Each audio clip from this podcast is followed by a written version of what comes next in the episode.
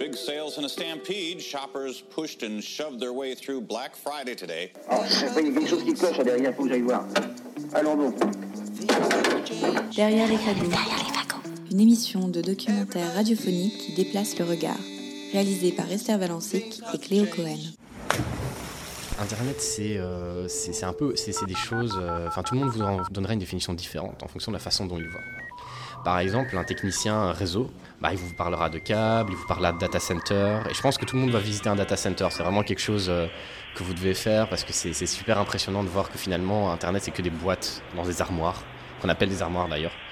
euh, et avec des petites lumières qui clignotent. C'est impressionnant et en même temps très décevant. Ensuite, euh, par exemple, des publicitaires, ils vous parleront de cookies, ils vous parleront de, vie, ils vous parleront de- d'expérience utilisateur, machin chouette.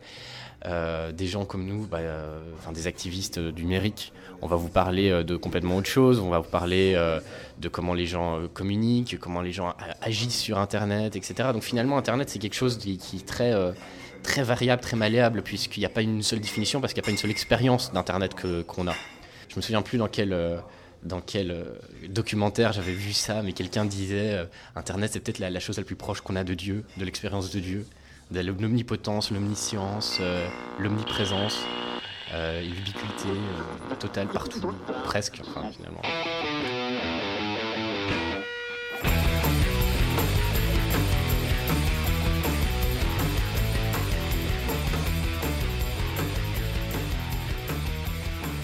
Alors, je m'appelle Chris, je travaille à la Quadrature du Net, euh, qui est une association de défense des droits et des libertés des citoyens euh, dans l'espace numérique. On travaille sur des sujets, euh, que ce soit des sujets de télécom, de droits d'auteur ou de, protection de la vie privée, beaucoup sur Internet parce qu'on sait du milieu dans lequel d'où on vient. Mais ça nous amène aujourd'hui, puisqu'Internet est partout, à travailler sur d'autres sujets. Par exemple, on a travaillé sur l'état d'urgence, on travaille sur les lois de surveillance, etc. Je trouve que Paris est, très, euh, très emblématique de ça. De, Paris s'enferme beaucoup dans des, dans des quartiers. Euh, vraiment, par exemple, entre l'Est et l'Ouest de Paris, il y, a vraiment, euh, y a vraiment une grosse différence et pas nécessairement des gens qui, qui se partagent. Bah, sur Internet, ça, ça a été un peu transporté avec le concept de bulle que Google a développé, c'est-à-dire que vos recherches futures sont basées sur vos recherches passées. Et ce qui fait que bah, vous, vous restez sur les, les mêmes, les mêmes sortes de, de contenus. Par exemple, si vous tapez, par, euh, par exemple, imaginons que je suis journaliste spécialisé en politique et je fais beaucoup de recherches politiques sur mon compte Google. Bah, quand je vais taper euh, France, bah, j'aurai beaucoup de résultats politiques. Mais imaginez que vous, faites beaucoup de voyages, vous tapez France, vous aurez surtout des trucs touristiques qui vont sortir. Et, euh, et c'est très dur ensuite d'en sortir de ces algorithmes de bulles. Et je pense qu'aujourd'hui, ces, ces genres de sociétés se rendent compte que c'est à double tranchant et que les gens sortent plus. Alors par exemple, je teste, j'aime bien tester plein de programmes, etc. Et notamment, je teste Spotify dernièrement.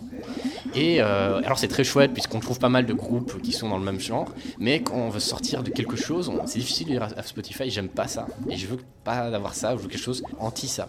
C'est toujours c'est avec, avec, avec. Moi là, je me retrouve enfermé dans quelque chose entre le, le punk et le ska punk, et, du coup, j'écoute plus que ça sur Spotify. Y a plus, j'ai plus d'autres choses, alors que j'aime beaucoup de genres d'autres d'autres genres de musique. On n'a plus la même expérience d'Internet. On peut plus euh, partager des expériences. C'est la base, je pense, de, la communication sociale, du partage. C'est d'avoir des expériences communes. C'est simplement se dire, bah, toi tu vis la même merde que moi, ou moi je peux comprendre ce que tu vis, etc. À partir du moment où on se comprend plus, on peut plus dialoguer. Et déjà, ça se passe dans la, ça se passe déjà dans la, on va dire la vie euh, analogique, ça se passe déjà un peu. Mais, si ça se passe sur Internet, alors on, va juste s'enfermer dans des, dans des appartements et on va plus, on va plus se parler. Alors qu'Internet est quelque chose d'un quand même qui fait pour communiquer. Ça a été fait pour ça. Et selon moi, je pense que les, gens qui ont foutu la merde dans Internet, c'est les publicitaires. Et même eux, quand on en parle avec eux, ils doivent toujours se justifier de leur travail. Et si, tu crois en ton travail, tu ne dois pas te justifier, je pense. En essayant de vendre quelque chose à travers Internet, parce qu'Internet n'a été pas vu de façon commerciale, donc ils en ont fait un produit. Il faut acheter, il faut payer. Bah, c'est comme ça que fonctionne la publicité maintenant. La publicité de masse, dans des années des 30 glorieuses, c'est fini. On fait du marketing émotionnel, du marketing de niche. On va, on va vous vendre quelque chose basé sur une émotion. Par exemple, des belles interfaces qui vont vous faire vous sentir bien, euh, ça vous donner envie de, mieux acheter. Le marketing de niche, c'est se baser sur euh, des- ce qu'on appelle les tribus urbaines. Il y a pas mal de startups qui jouent là-dessus. La personnalisation des publicités sur Internet se base complètement là-dessus. Il y a, moyen de vous voir. Il y, avait un cache investigation sur les données personnelles qui est très très bien. Euh, il, y a eu, euh, il y a eu plein de documentaires sur les cookies, comment fonctionne la publicité sur Internet. Et justement, ils essaient de vous, spotter au mieux, au plus. Et ça, ça commence à, s'utiliser aussi dans les campagnes politiques. Les premiers à avoir fait ça, c'était les campagnes d'Obama de 2008 et de 2012. Et maintenant, on a vu avec les Républicains qui utilisaient ça aussi. Je suis certain que Macron le fait pareil. C'est qu'en gros, on récupère euh, via les cookies, par exemple, qui sont un petit programme qui retient. Qui récupère les informations euh, de, visite d'un site web. Mais les cookies sont enregistrés par des sites tiers comme des régies publicitaires et donc quand une régie publicitaire a euh, plusieurs clients, par exemple plusieurs journaux, plusieurs réseaux sociaux, etc., on peut faire des, euh, des comparaisons de cookies et puis des, bases, on crée des bases de données et avec ces bases de données on les achète et on les compare. Après avec toutes ces bases de données on est capable de voir bah, toute la population jeune, urbaine, blanche, CSP, parisienne aime ce genre de choses et a tendance à voter à gauche, mais pas trop. Mais euh, ce qui était intéressant, c'est que par exemple, il y a eu pas mal de scandales il y a quelques mois avec les, applications des républicains qui justement utilisaient euh, beaucoup de données personnelles et utilisaient un, une espèce de, faille législative qu'il y avait dans la protection des données personnelles et la vie privée euh, dans la loi informatique et liberté pour pouvoir récupérer toutes les données. Donc à partir du moment où vous avez liké un truc des républicains sur Facebook, bah, vous étiez considéré comme adhérent républicain. Et donc ça fait énormément de, gens. Euh, on utilise Facebook, on utilise euh, Google, on utilise tout ça pour faire du, marketing politique, parce que c'est ce que c'est finalement. Et euh, bah, ça, ça va aller très loin. Dernièrement, il y a des rumeurs comme quoi Zuckerberg aimerait se lancer dans, la politique. Ah, c'est des rumeurs, on va voir ce qui se passera dans 4 ans, etc. Mais imaginez, deux secondes, sur quoi il est assis. Il est assis sur Facebook, le gars. Il a l'entièreté des habitudes politiques euh, du monde.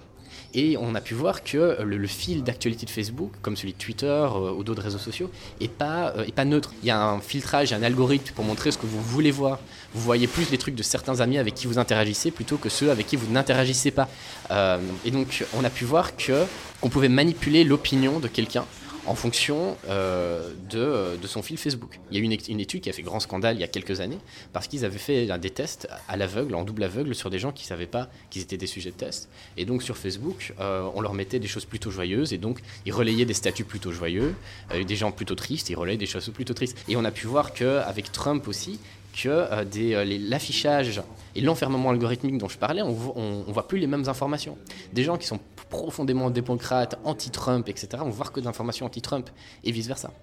Et donc, on n'a plus les mêmes informations, on vit plus les mêmes choses, comment est-ce qu'on peut communiquer? Comment est-ce qu'on peut avoir une vision politique commune pour un, pays ou même euh, une région, enfin comme l'Europe, quand on a plus, on voit plus les mêmes choses? Euh, oui, ça crée complètement des barrières. Et c'est des barrières en plus qui sont difficiles puisqu'on va, on va, on va juste être étrangers l'un à l'autre.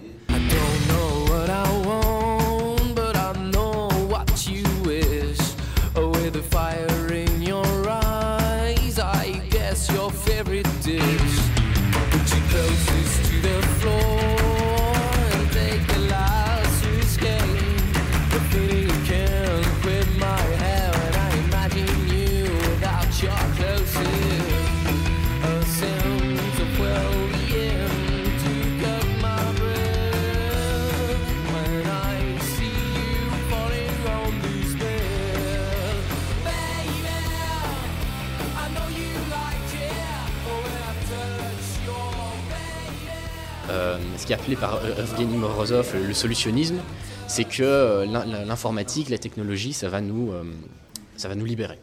Ça va régler tous les problèmes, etc. On va donner Internet à l'Afrique, ils vont plus avoir faim, etc. Euh, Morozov est, très critique là-dessus, très critique sur les États-Unis, sur la Silicon Valley, particulièrement sur cette vision solutionniste des choses, qu'il y a une application pour tout et on va régler tous les problèmes, etc. Je pense juste qu'au début, euh, c'était tellement magique, c'était tellement nouveau, c'est une espèce de microcosme de gens qui vivaient un peu sur Internet et c'était pas l'internet grand public quoi. Donc euh, euh, peut-être pour ces gens-là internet c'était toute leur vie. Mais dans la, la, la, la compréhension sociale bah, c'était leur machin et les autres gens ils vivaient très bien sans internet. Aujourd'hui ils vivent très bien sans internet c'est plus compliqué. Largement vraiment compliqué Ça se fait, mais euh, il y a un certain nombre de démarches administratives qui ne se font plus, euh, il y a un certain nombre d'informations que vous n'avez plus. Euh, simplement essayer d'être sans Facebook, on vous invite plus aux soirées, voilà.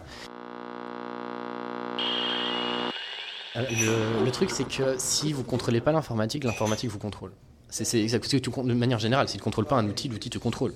Ou, ou l'objet, tu vois. Ça peut être, si c'est pas toi qui contrôle ton, addiction à la cigarette ou à l'alcool, bah, tu es contrôlé par ton addiction. Et ça, c'est. Euh, c'est un problème.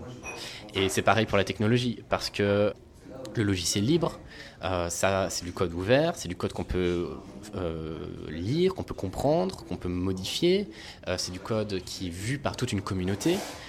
C'est du code, c'est des programmes sur lesquels on a le contrôle et même sur du hardware libre.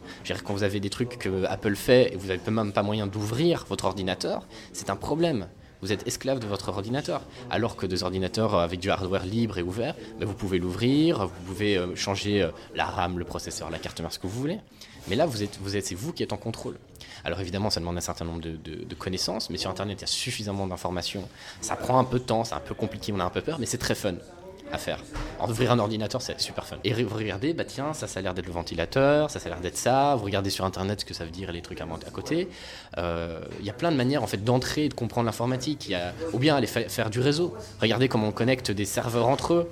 Euh, regardez comment ou bien comment, regardez comment est construit un serveur, comment sont construits les câbles qui connectent leur serveur, à quoi, à quoi ressemble, regardez des découpes de fibres optiques, à quoi ça ressemble? Euh, il y a plein de manières en fait de reprendre le contrôle sur l'informatique. On ne va pas obligatoirement se mettre à coder, à faire des apps, des sites web, etc. Ça, c'est une chose, mais il y a d'autres choses derrière qui sont aussi tout aussi importantes.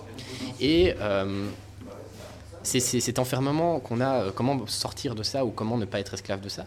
Mais si on reste que sur Twitter, si on reste que sur Google, que sur Facebook, ben on ne se rend pas compte que le reste de l'Internet existe, qu'on peut créer son propre site web avec son propre serveur, qu'on peut avoir chez soi son propre serveur, on tu as ton site web, tes mails, dans ton salon.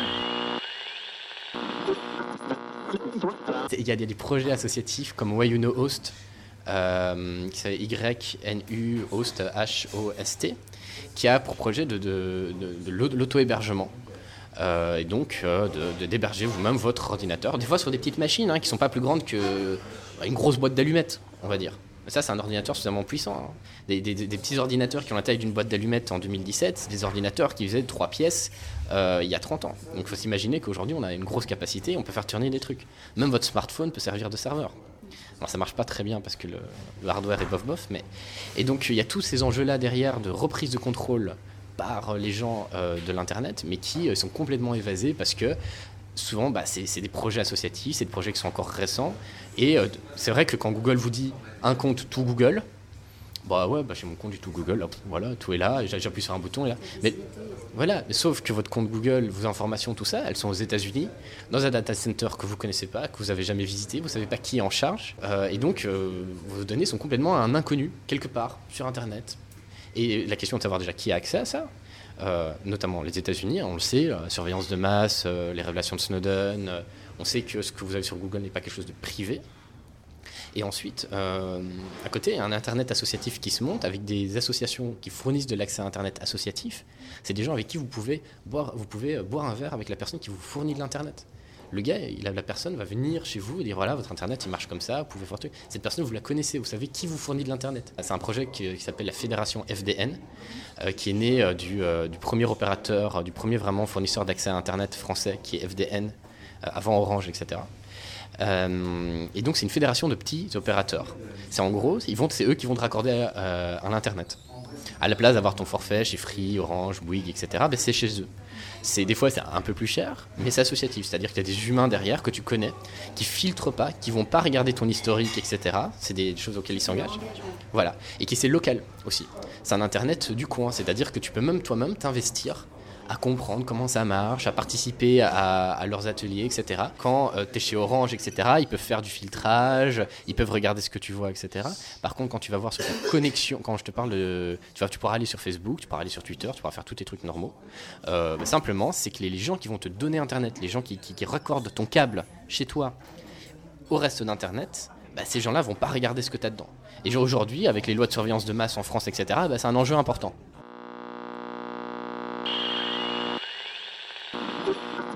On a un compte Facebook, euh, on est sur Twitter, etc. Et, on est aussi sur les réseaux sociaux alternatifs qui sont libres, euh, comme Diaspora, etc. Mais euh, le truc, c'est qu'effectivement, des fois, il faut être sur, sur ces réseaux-là pour pouvoir leur dire de quitter les réseaux. C'est un peu paradoxal. Et c'est dommage, parce que même l'activisme, même l'engagement politique se fait que sur ces réseaux-là, et c'est difficile d'en sortir. on a beau dire aux gens, sortez-en, mais il y a l'habitude, il y a le confort, et il y a le fait que tout le réseau social est là. Euh, il y a un moment, je pense qu'il faut, faire, c'est une espèce de, de, de, vase communicant. Il y a un moment où l'inconfort, le, fait de savoir qu'on n'a aucune vie privée sur ces choses-là va être tel que les gens vont passer à autre chose. Sur, euh, sur même pas 10 ans, on s'imagine que les gens vont tout changer, alors ça va peut-être prendre 100 ans.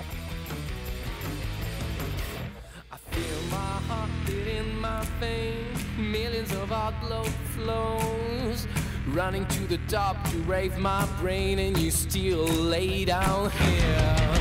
You're getting closer and closer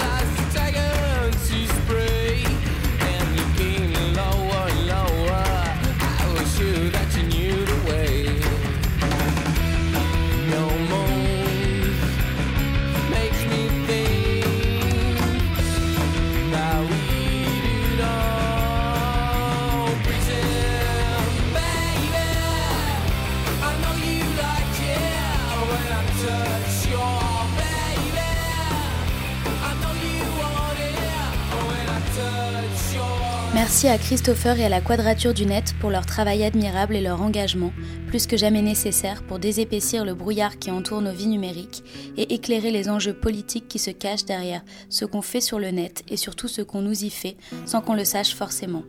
Retrouvez leurs propositions et leurs conseils sur leur site laquadraturedunet.net sur lequel on trouve des tonnes d'informations sur les différentes façons de reprendre le contrôle de sa vie numérique.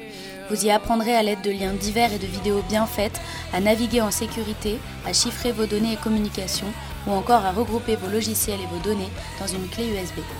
Un grand merci au groupe Storm Orchestra qui nous a accompagnés tout au long de l'épisode avec son dernier tube When I Touch Your.